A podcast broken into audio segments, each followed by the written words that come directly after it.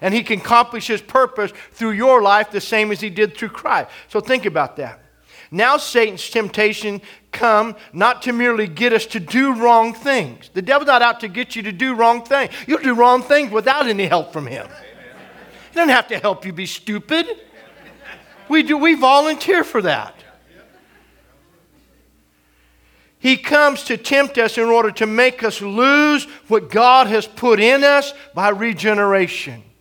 That statement comes from Oswald Chambers. That's what inspired me to just meditate on this and preach on this. Because God puts something in you. He puts His life, He puts His spirit, He puts His nature on the inside. Listen, Galatians says the fruit of the Spirit love, joy, gentleness, temperance, meekness, faith everything contrary to your natural nature, God puts in you by regeneration of a new divine nature on the inside of you. Peter said, We have been made partakers of the divine nature. The devil is after the divine thing that's on the inside of you to move you off of that.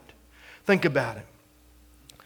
But when the kindness, Titus says it like this, but when the kindness and the love of God our Savior towards man appear, not by works of righteousness which we have done, but according to his mercy, he saved us. How? Through the washing of regeneration and renewing of the Holy Spirit, whom he poured out on us abundantly through Jesus Christ our Savior, and having been justified by what?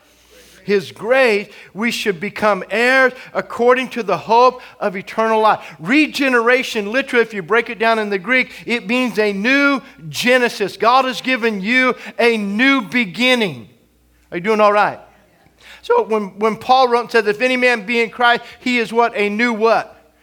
So that new creation is on the inside of you. And we are constantly being conformed and transformed into the image of the Lord Jesus Christ. Even in our mind. Don't be conformed to this world, but what? Be transformed by renewing of your mind to where we have the mind of Christ. We think with the mind of Christ. And when we start walking in that level, you become great trouble for the enemy. He doesn't, he, this is an area to understand. The devil does not know what your assignment is. He just knows that God creates nothing without purpose. And listen what it said about Jesus. 1 John 3 and verse 8 For this purpose, the Son of God was made manifest that he might destroy the works of the devil.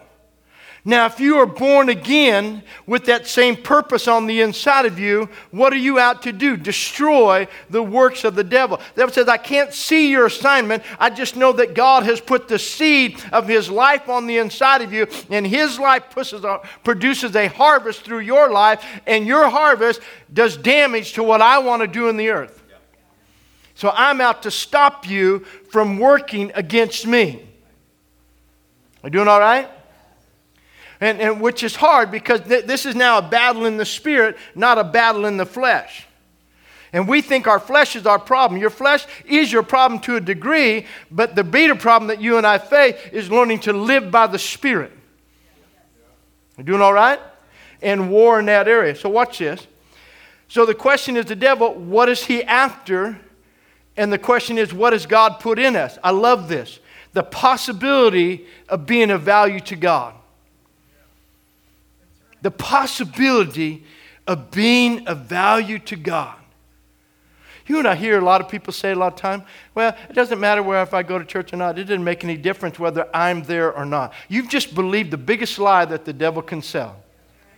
It makes every bit of difference whether you are there or not. If the Bible says that the body of Christ is jointly framed, Ephesians 4, we are jointly framed and fit together, and it edifies itself in love by that which every joint supplies.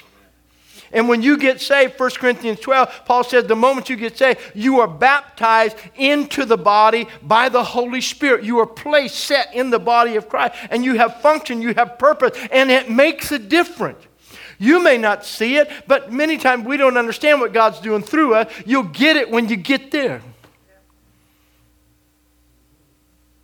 But somebody needed to see you, something you had to say. Learning to agree with God. God, you put something in me that causes me to edify, strengthen, build up the body. And when I start to pursue that, to live to understand that, to live to walk and discover that, then everything changes.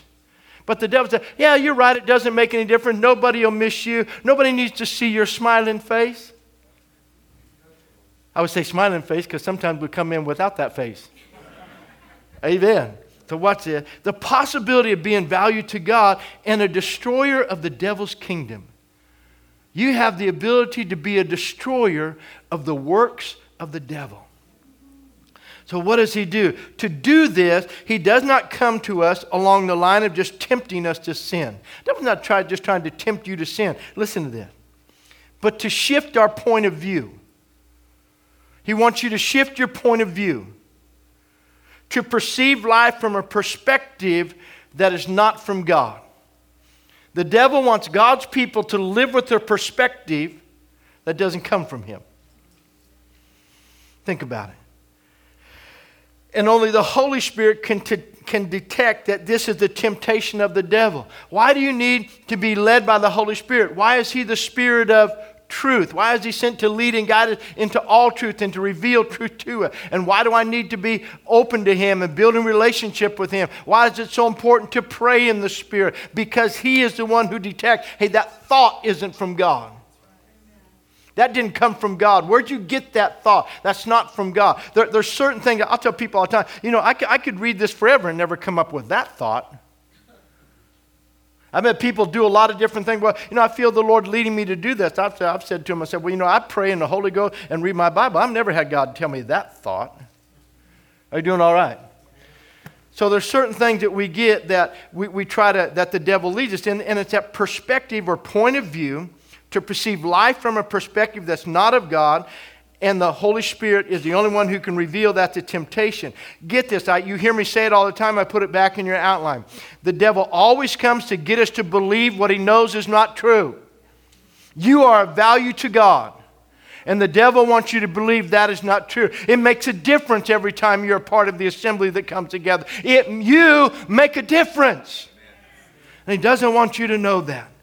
So temptation is not sin, I mean, no, t- it's not, t- temptation is not the sin, it's the doing that's the sin.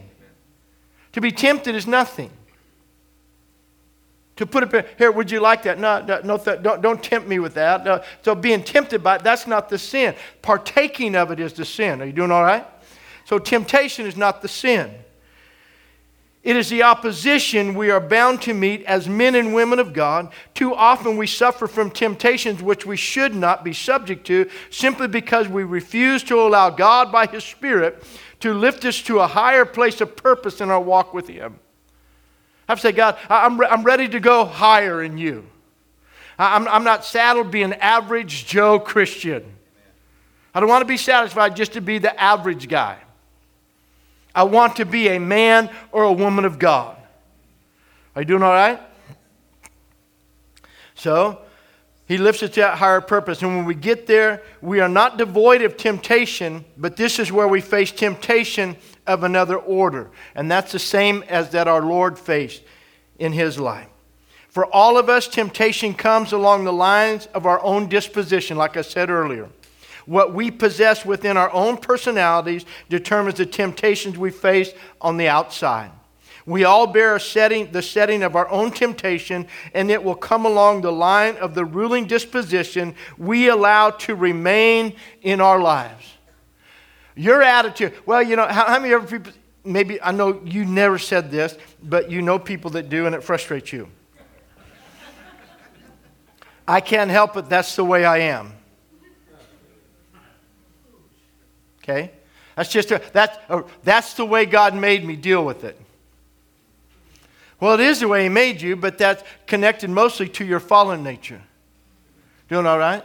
Look, if any man be in Christ, he is a new creation. Old things pass away. All things, except the things you make excuse for, fall away.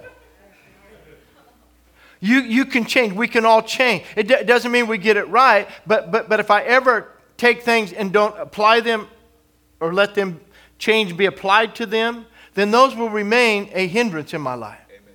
But we can change, we can learn different. You, you can get better. Age is a great way of, of, of mellowing us. Amen? Amen? As we get older and we process through, we, we let go of certain things that were so important and we accept change. And so we're really, we're changing. We're changing. Are you doing okay? All right. So we bear that temptation. But those come along with that ruling disposition which we allow to remain in our life. And, and, this is the ongoing battle. We don't win that or, or complete it. We c- continue pressing for transformation, which is why we must be born again to overcome our old disposition and receive God's new nature placed within it. It's an ongoing part of transformation. Ongoing in our life. Keep pressing in. Amen? So look, look, what Paul's, look what Paul's telling Timothy. He says, look, what, fight the good fight of faith. Lay hold on eternal life. Keep going. Keep pressing. Don't stop. Just keep going. Amen? So watch it. That doesn't take away the possibility of temptation. It only elevates it to the same level as Christ. So if I want to begin to deal with that, now I'm going to face temptation of a different sort, as we talked about. This happens when we're no longer tempted by the cares of this world the deceitfulness of riches, and the distracting desire for other things. See, there comes a place in your life where you just go, hey, you know what? I'm just not going to get caught up in the cares of this world. You know? I, I no longer am just driven to have money. And I don't need too many more things in my life. There's something else that could be of more value. I, I want to start pressing for things that don't pass away. I, I don't want to live for the temporal, I want to live for the eternal. And so you start letting go more and more. You start letting go more and more of the world. And it doesn't mean that you live at a lower class of life. It just, just means there's certain things in life that no longer control you. You're not dominated and driven by those things. And, and you're pressing more into the things of God than trying to hold on to the things of this world. Because you're always going to battle between letting go of this world and grabbing hold of God. Amen? That's always going to be our struggle for all of us. So think about it. Then we move into the place where our only goal and focus is like our Lord's was when Jesus, at the age of 12, what did he say? I must be about my Father's business. There comes a place in the life of the believer when I give my life to Christ that I just say, you know what? I want to be about my Father's business. I want to get to heaven on the day that I go to be with the Lord, whether I go to meet him or he comes to get me. I want to be able to say, like the Lord said, I finished the work you gave me to do. I understand you created me with value and with your purpose stamped upon my life. And Father, I've tried to live to the best of my ability. I didn't get it right all the time. I wasn't able to always deal with my old disposition. But Father, I kept trying to change. I want to be a better man today than I was yesterday. And I want to be, do more for God than I've ever done before. Are you listening to me? I want to keep pressing for the glory of God. I want to live, Father, to honor and to glorify you with my life. I want to be able to say, God, at least I tried. I tried. I gave it my best shot. I want to be about my Father's business. See, the kind of temptation that the devil brings is a suggested shortcut. Oswald Chambers said that it is a suggested shortcut to the realization of my highest goal. He's no longer teaching you with the base uh, temptation of just sin and our fallen nature and appetite. He's saying, hey, you want to be a man of God? Let me show you how to get there the easy way. Let me show you a shortcut to that good goal you have. Let, let, me show you how to circumvent some of the issues. Hey, Joseph, you got to call on your life for leadership. Let me show you how to get there without being thrown in the pit and going to the prison and being accused and being forgotten. I can show you how to get to the palace without the persecution. The devil always comes to offer you a shortcut to the good, not to tempt you with the evil. His highest temptation is to tempt you to reach your good goal. When you desire to be who God wants you to do, to be. Amen. You get to that place, and, and so look where we are now. You, you can be good, the shortcut. You, you, you can be a man of God. You, you don't have to pray. You don't have to read the word. You don't have to do this. You, you can just have it in your heart. You can just do this. Amen. It's always a shortcut to the good goal. Not towards what we understand as evil, but towards what we understand as good. It is a test, I love this. It is the test by an alien power of the possessions held by a personality or of that which makes you of value to God. The devil's always coming to compromise in our lives what makes us of value to God. Like I said earlier, he doesn't have to tempt us with the base things. That's just part of our flesh. We deal with that all the time. 2 Corinthians 10 says this or, or, the next one. The end goal of all temptation is for the enemy to get you to abort your God given purpose by offering you a shortcut to your desired goal of good. When you desire to be a man or a woman of God, he will come with a shortcut. I preached part of this for Pastor Dennis as they were ordaining uh, Ron up there, and, and it's the same thing when it comes to being a man of God. For years, we had, we had a Bible college here for 25 years. We ordained a lot of people, or placed a lot of people in the ministry and that, and prayed over. Pastor Cole attest to it, Pastor Tim can attest to it. Michael's seen it being in ministry. Anytime you're in ministry for a long time, you see people who come up, they have a call, they have a desire for God, but then something comes along and tempts them to a shortcut to get to their goal. And all of a sudden, they circumvent the process. And they think, man, I can get there quicker without going through the process. And they get up there, but, but they, they, they, don't, they don't have the character to sustain them. And a few years down the road, you no longer see them. Whatever they're doing, what happened to them? Where are they? Where are they now? Amen? So to speak. So watch it. And the devil always comes with, Has God said? I know the Bible says that, but do you really have to do it that way? That's always the shortcut. 2 Corinthians chapter 2 verses 10 and 11. Paul says this, now whom you forgive anything I also forgive, for if indeed I have forgiven anything, I have forgiven that one for your sake in the presence of Christ. Listen to this. Lest Satan take advantage of us, for we are not ignorant of what? his devices. So the enemy comes, and what we're talking about here, this is talking about forgiveness, but we're not ignorant of his devices. Even in that area, the devil will use things like that that, that move us off of our possession.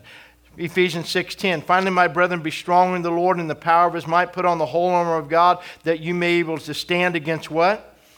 The wiles of the devil, the tricks, the schemes, the plans, the traps of the devil, the way he comes to circumvent the process of God and tempt you with a shortcut to the good. This makes the temptation of Christ in the wilderness explainable. Jesus had accepted the vocation of bearing away the sin of the world. Jesus said to the Father, I accept that task. I will take away the sin of the world. The devil came to him in the wilderness to offer him a shortcut. It's always a temptation to your goal to shortcut to your goal. The tempter came offering a shortcut to his desired end. Yet Jesus went through it and retained the possession of his personality intact. You and I can do the same. And the devil came, when the devil came to Jesus and tempted him, he used, It is written. It is written. It is written. Each time, God's Son used the word to overcome temptation. You're going to have to be a person of the This day, this hour, God's people need to be word people. Can you say amen? You're going to have to, you're going to, have to know what is written and how to stand and how to maintain that position with God. So, hear me this morning. Our goal is to live as men and women of God who are of true value to God, who refuse by the power of the Holy Spirit to give up our possessions in Christ by accepting the devil's shortcut to our desired end. He's always going to come. The moment you say yes, there's always going to be a, a, a temptation to a shortcut to get you to your desired end. And only God's way gets you there. Now, let me close with this this morning. I want to talk to you just a bit about, about being a man of God. and this is an excerpt from my pastor from a lesson he taught in 1990. In 1990, Brotherhood raised us up he, he, had a, he had a call upon his life, and what he had in his heart is that he believed that he could raise up 100 young men who would get saved, give their life to God, and go around the world and preach the gospel. That, that was what he wanted. He just wanted to raise up men, send them out to go around the world and preach the gospel.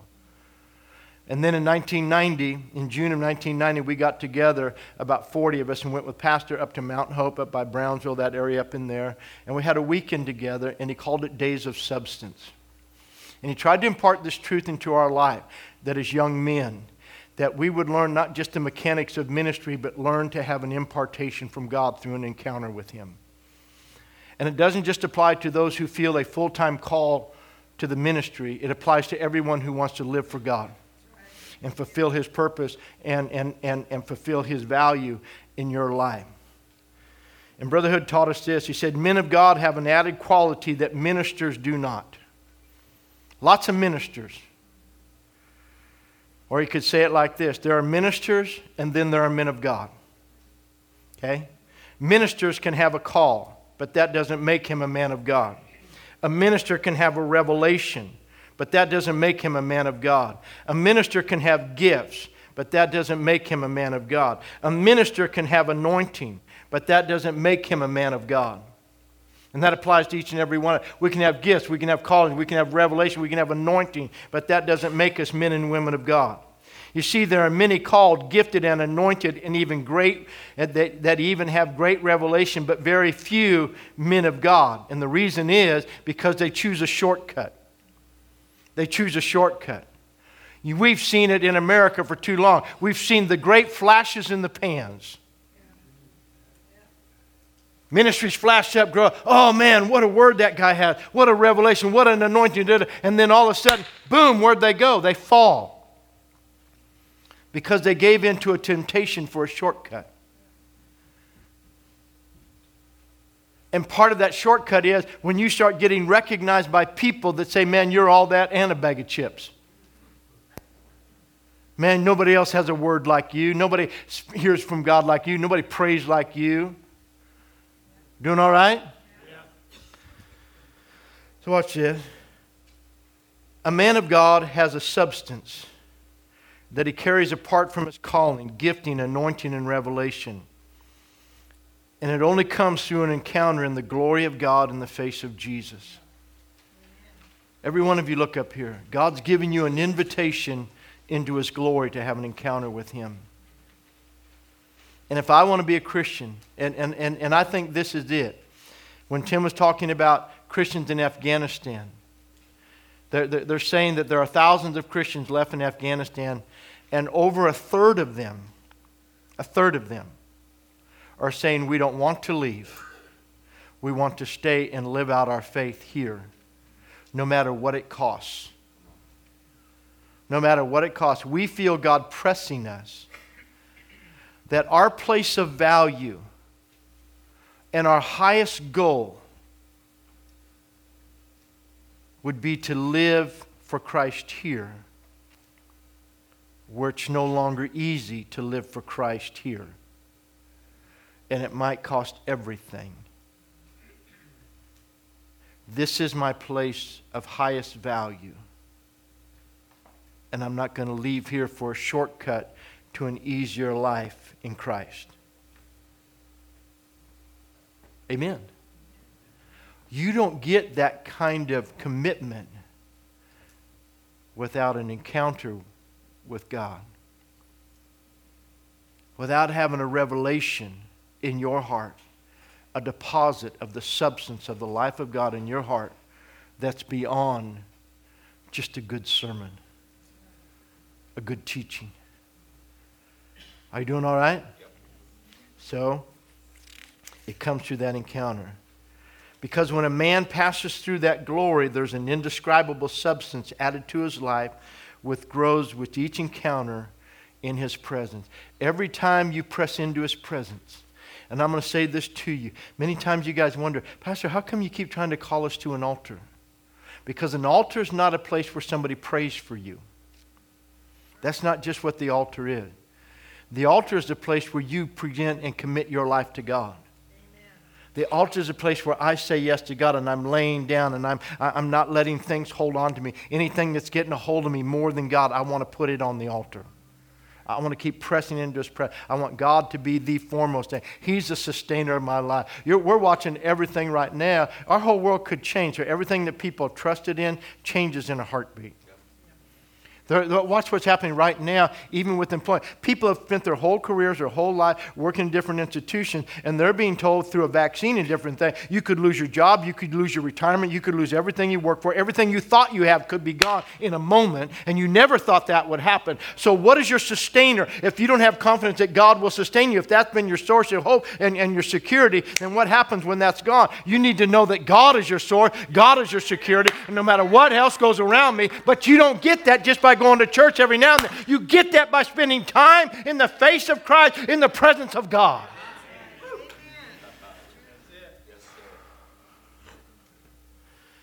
Second Corinthians 4 We do not preach ourselves, but Christ Jesus the Lord, and ourselves your bondservants for Jesus' sake. For it is the God who commanded light to shine out of darkness, who has shown in our hearts to give the light of the knowledge of the glory of God in the face of Jesus Christ. And Brotherhood taught us years ago keep pressing in. Who said, Pastor, how do you keep going? How do you keep doing when things transition and change? When, when, when you go through ministry, when you say yes to God, everything around you goes through transition and you're supposed to stay the same. You're supposed to stay the same and just keep going. Sean and I were talking about it the other night together and just doing life and ministry and talking about transition, but then just looking at it and through all of it, just seeing the faithfulness of God because you make a decision. Like the apostle, listen what the this is how it does it. The apostle Paul goes through all these things that he went through and comes again to the church of Corinth there, and then he just says this: None of these things move me. We're pressed, we're persecuted, we're cast down, we're rejected, despised, we suffered all this stuff. But then he just goes, None of these things move me. And when you get that deposit on the inside of you where those things don't move you, you have a deposit of his substance. Think about it. Men of God are not born. Uh, amen. They're, they're, they're not born. Think about it. They don't appear by accident. They're not made by merely receiving a gift. There's no man of God created without a divine encounter. Let me put you like this there's no real Christian created if you prayed the sinner's prayer, that didn't make you a Christian. Praying that prayer is an introduction. Living the life is something else. Living the life of a believer, becoming a disciple, saying yes to God, walking with Him in newness of life, that comes through an encounter with Him, not a prayer that somebody led you in. Are you doing all right? Amen. Hallelujah. Would you just come? I'm going to do nothing else if you would just lead us in that. Hallelujah.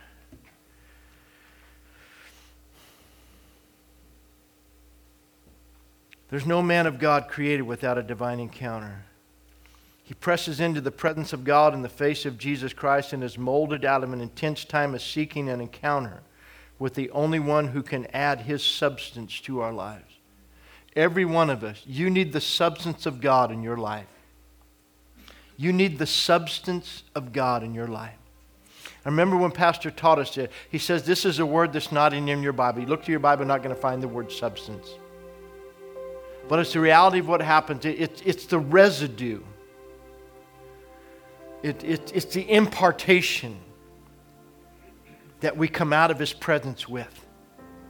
it's, it's the thing that sticks and can't be taken away. It's the most valuable thing you can possess in your life the substance of God. Think about it.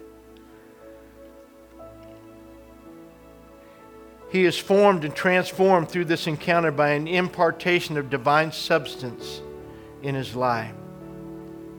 This is a substance that cannot come from man, but it fully transforms the man not just into a minister but into a man of God. Because a true man of God does not rely merely upon gifts, callings, anointing, and revelation. He stands upon the soil of the substance of impartation from the presence of God and lives to impart a hunger for the same into the lives of those he sent to reach. For 40 years, I've been preaching the gospel. This year, 40 years. And the only thing I want is for you to know Him. Don't care if you follow me. I don't care if you help. I do. Don't, don't misunderstand. But I have nothing to give you. I want you to know Him.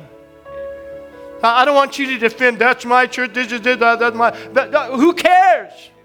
Do you know Him? Is there something that is there something that happens here that brings you closer to Him?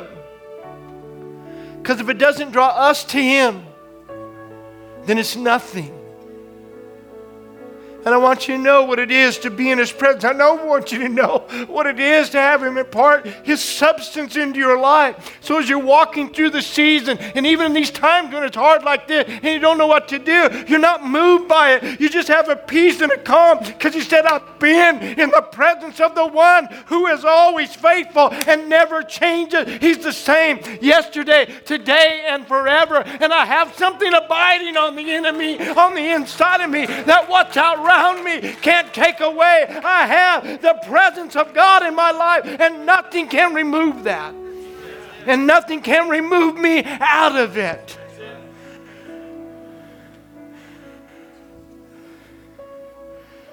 So, how do I have this happen? First of all, I have to get where I'm no longer afraid of the altar. What does that mean? That means when I sense God calling me, I don't find an excuse not to go. I don't justify myself as I'm okay. I'm not worried about what people think about me. I just say, God, I'll respond. You're trying to pull me closer. God, I'm going to go. I'm coming to you, Lord. Hebrews 10 says this look at says therefore brethren having boldness to enter the holiest by the blood of Jesus by a new and living way which he consecrated for us through the veil that is his flesh and having high priest over the house of God let us draw near with a true heart and full assurance of faith, having our hearts sprinkled from an evil conscience and our bodies washed with pure water, let us hold fast the confession of our hope without wavering, for he who promised is faithful chapter 4 says, Therefore, let us come boldly to the throne of what? Grace. That we may obtain mercy and find grace to help in the time of need. Every time you come into His presence, there's an impartation of the grace of His substance upon our lives. And I come out of there and I'm strengthened, I'm rejuvenated, I'm renewed, I'm restored, I'm made whole, and I'm given a stand that cannot be moved. So, how do I go there? I go knowing with the knowledge that this could be, I could be a man of God, I could be a woman of God. I go knowing that I'm invited in. I go knowing that having an earnest heart and a hunger for God over everything else. I go determined to enter in. It's another world and it's not easily entered into.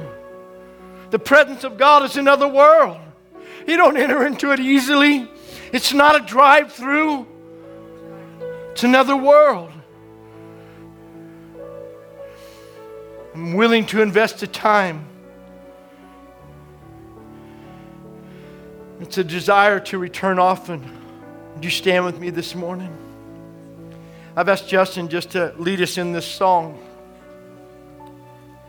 And Cody Carnes is the one who did it, but he just says nothing else. Nothing else would do. Says, I'm just caught up in your presence, God. That's all I need is just your presence in my life. I just want you to bow your heads for a moment. There, there might be somebody here, and you've just been on that edge that, that you're just okay enough with God. I'm just, you, you got this, I'm good. I, am good. I'm good enough, right? Right? You know, I'm, i know I need to change, and, and, and I know there's areas I'm pressing in, but you know what? I, am good enough, and, and, it's good. And God says, hey, why don't you just come on in? You don't have to be afraid. Just come on in. Just let His presence move you. Nobody can impart this to you. I feel like God is pulling us, even as a church, into this walk. He's looking for men and women of God right now. He needs carriers of His substance. He doesn't need us relying on mechanics, what we've known. He doesn't need us feeling confident by how many years we've been saved. He just says, hey, do you still hunger for my presence? Do, do you still want what I have to give. So maybe we could take a moment today. Maybe you would just renew a hunger for God, for His presence. Maybe you would just come and make an altar here someplace, your altar, where you would just say, God, I just want you, nothing else, just you. Allow Him to do what only He can do, to give you a moment in His glory in the face of Jesus Christ. Allow an impartation into your life. Well, Justin just leads.